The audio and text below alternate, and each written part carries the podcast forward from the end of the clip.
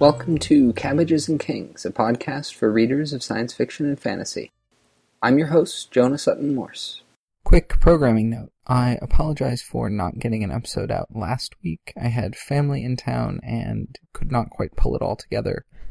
That also means that you are going to hear some references to things like the Nebula Awards happening last weekend.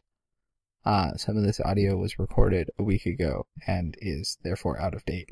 Please disregard. Thank you. I will start having guests again next week and have four interviews lined up that I'm pretty excited about, so should be able to keep you with voices other than mine for a while. Hopefully you will enjoy those. Hopefully you will also put up with me talking to myself this week. I am going to start this week by squeeing a bit because on Friday night, the, well, over the weekend, the SFWA Nebula Awards were handed out.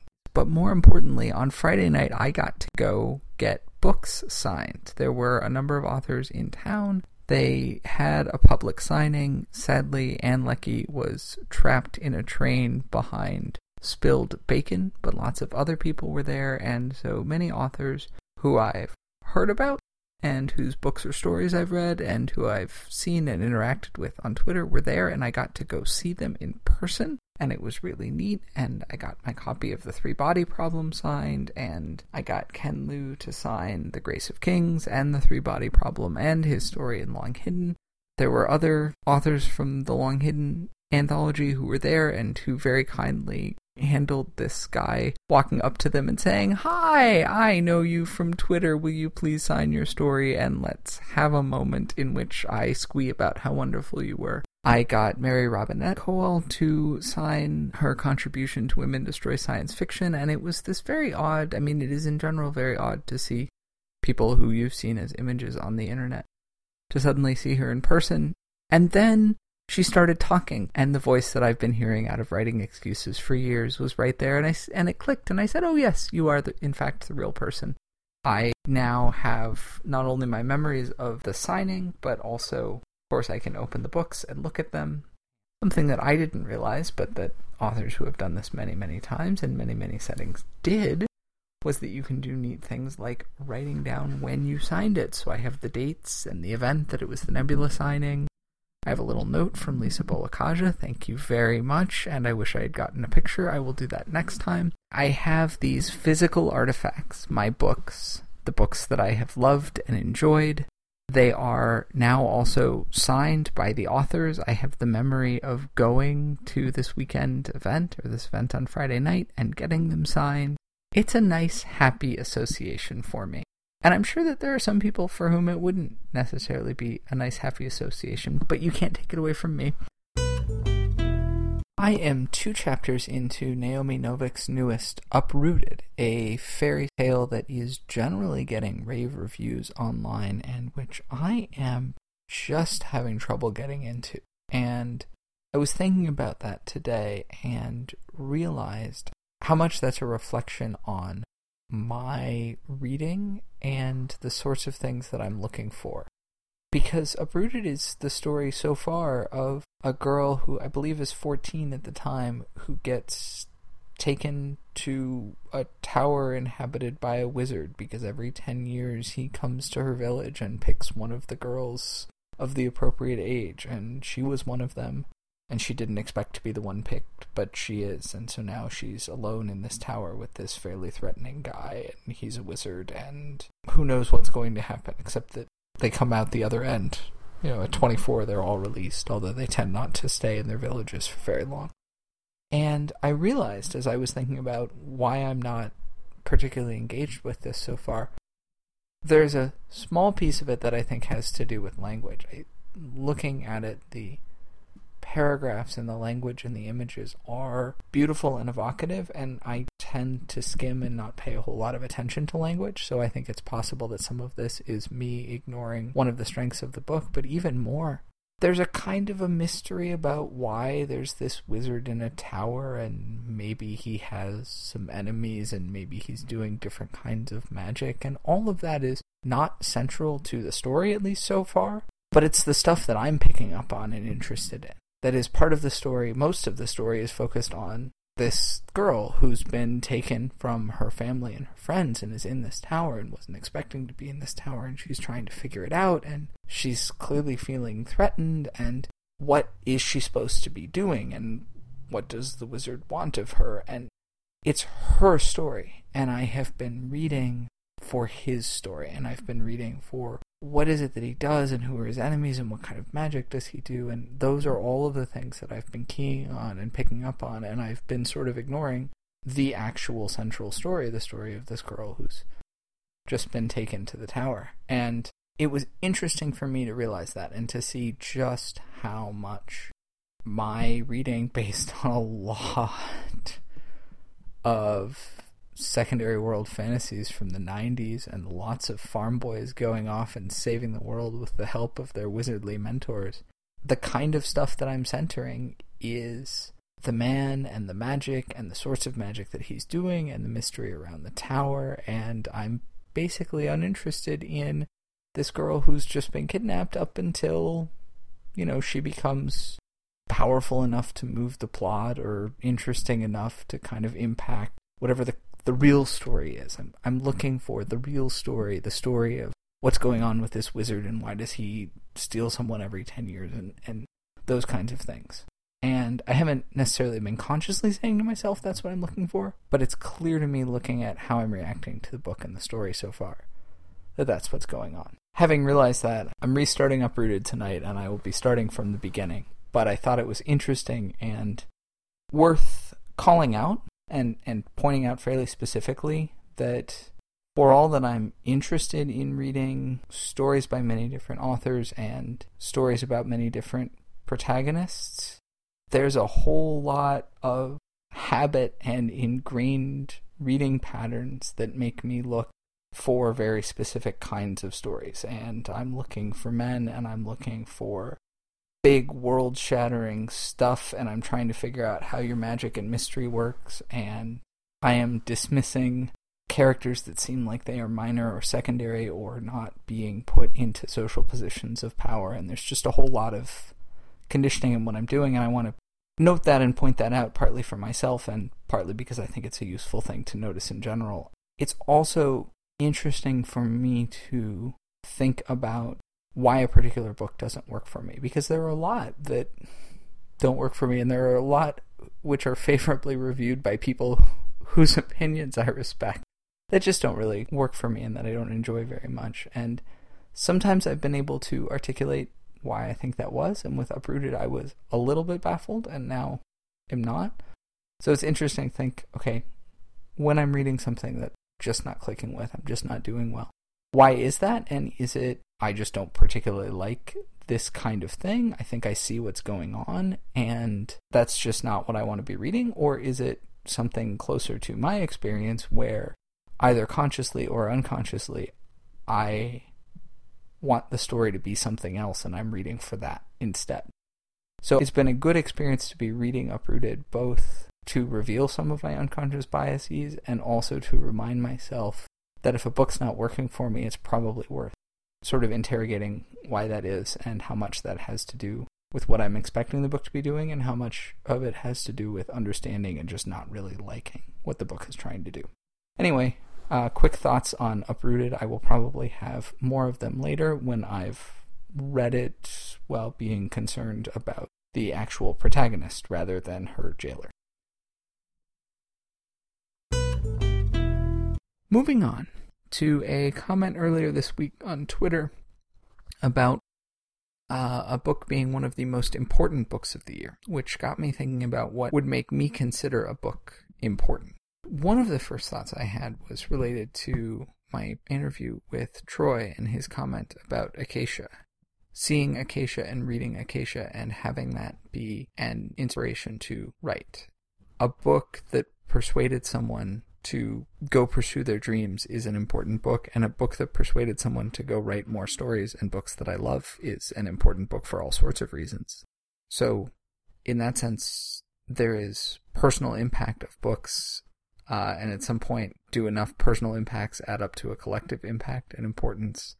There's also at some point the question of whether all things with collective impact are importance and whether importance can be measured by things like sales ranks I am skeptical of that notion. But mostly for me, when I'm thinking about what makes a book important, I am thinking something like I want more books in the genre that are doing this kind of thing. I want to push this book at authors and say, figure out how this works and give me more of that. And I realized that the book for me recently that I've actually been having that reaction to a lot is The Grace of Kings by Ken Liu.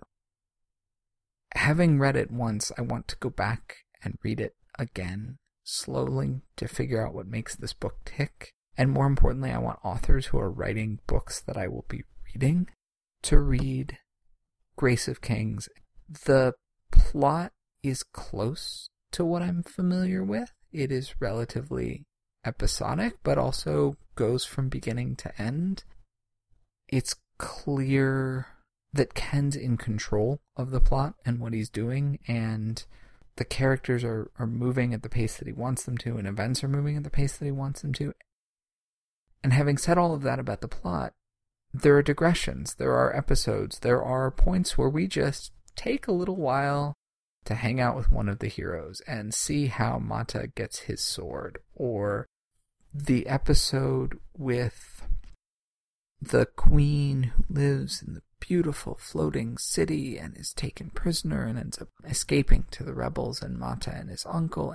There is some level of plot development in all of that. There are things to be said, certainly. I mean, it, it is very cliched, very stylized, very tropey, and in that sense, the the gender handling in that particular episode is is terrible and awful and a throwback to earlier days of fantasy, although somewhat intentionally and self consciously, I say kind of defensively without really wanting to get too much into gender roles in the Grace of Kings, because I think that that is a big conversation that's been handled in a few places, and certainly not one that I should be commenting on on my lonesome.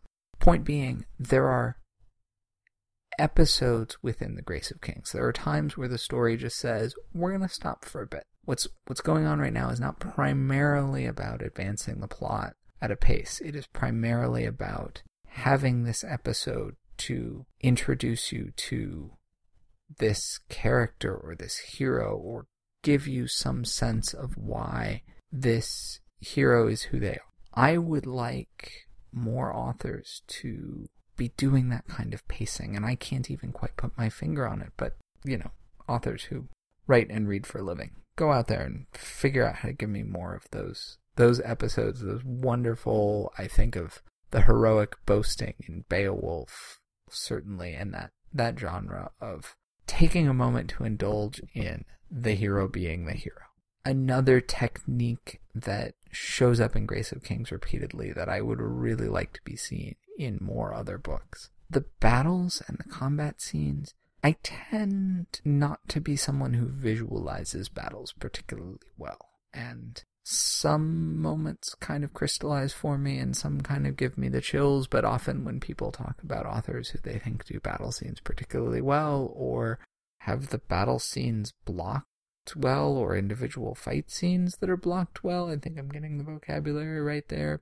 I just, it doesn't do it. I don't really care where the sword is. Sorry.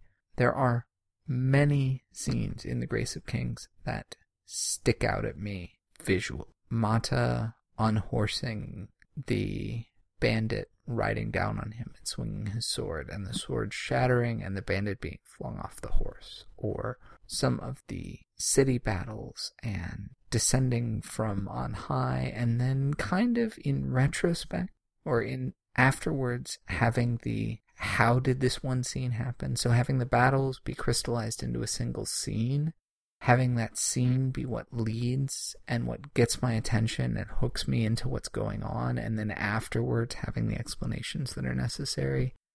Again, I don't know exactly how it's pulled off, but it feels like that's what's going on. This is another technique that I would love for other authors to analyze and figure out and then start using and doing because it's pretty cool to have this sense of the battle that happened and the combat that happened, and I don't get that very often. One other thing that I noticed about Grace of Kings that is a little surprising for me to say, and, and I feel like I'm I both find it interesting and I'm a little skeptical, so let me know if I'm way off base here. There are many ways in which the world of Grace and of Kings is wondrous.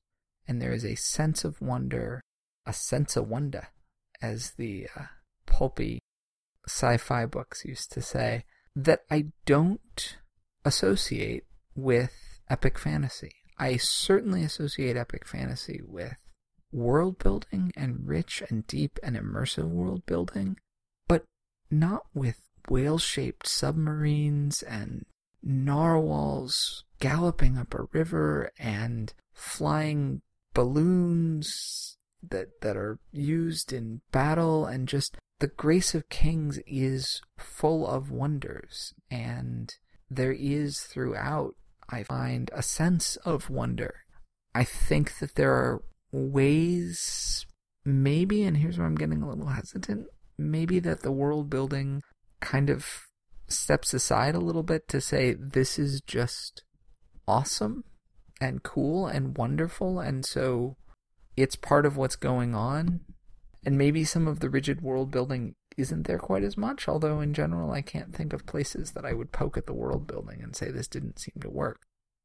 Maybe it is simply a lack of imagination among much epic fantasy and much of the epic fantasy that I've read. I wouldn't entirely dispute that. But whatever it is, there is a sense of wonder in Grace of Kings that, again, I would love to have more of. I think that a lot of the reason that Anne McCaffrey's Dragon Riders of Pern still sits with me so strongly is because Dragon Riders, and that hit at the right time, and I was the right age for it, but also it is wonderful.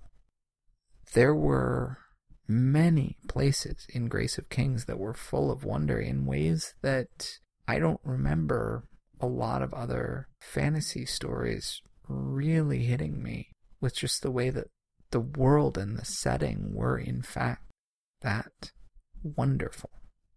So, an important book, one that I would like to be shoving at authors. Each episode closes with a memory of a significant book, the right book at the right time, an interesting find, or just something that stuck around. This week's book is The Lord of the Rings, which was a formative text for me that I read many, many, many times. I cannot even begin to unpack the impact that it had on me, although I will say I knew I wanted to read Robert Jordan's Wheel of Time when I got the same kind of chills as Moiraine was discussing the Battle of Emond's Field as I did at some key points in Tolkien's Battle of the Pelennor Fields. So anyway, I love Lord of the Rings. I mention it and I was thinking about it not because I've reread it recently, but because I was retelling the story to my daughter. I will link to the essay I wrote about that on Bookpunks. I was retelling Lord of the Rings to my four-year-old in the car yesterday and found myself almost tearing up during the Battle of the Pelennor Fields and specifically Eowyn's confrontation with the Lord of the Nazgul. After telling it, after telling her the story about 17 times, I think I finally figured out how to retell that particular confrontation in a way that has the most emotional impact on me, never mind how she feels about it. So anyway, I was affected. I enjoyed it. I enjoy immensely retelling these stories to my four year old and having her recite arcane knowledge about Middle Earth. I feel like I'm doing parenting right. Thanks for listening to Cabbages and Kings. Please let me know what you think of the show. On the website, cabbagesandkings.audio, there's a feedback form and also a page if you'd like to be on the show. Or just go ahead and email contact at cabbagesandkings.audio. I'm on Twitter at jsuttonmorse. The show is on Twitter at kingcabbagecast. Let me know what you enjoyed, what books you're reaching for now, what I can do to make the show better. The website also has an occasional blog, my running tweets on books I'm reading, and importantly, a link to the RSS feed for this show, which you can also find on iTunes and wherever fine podcasts are aggregated. Until next time, enjoy your reading.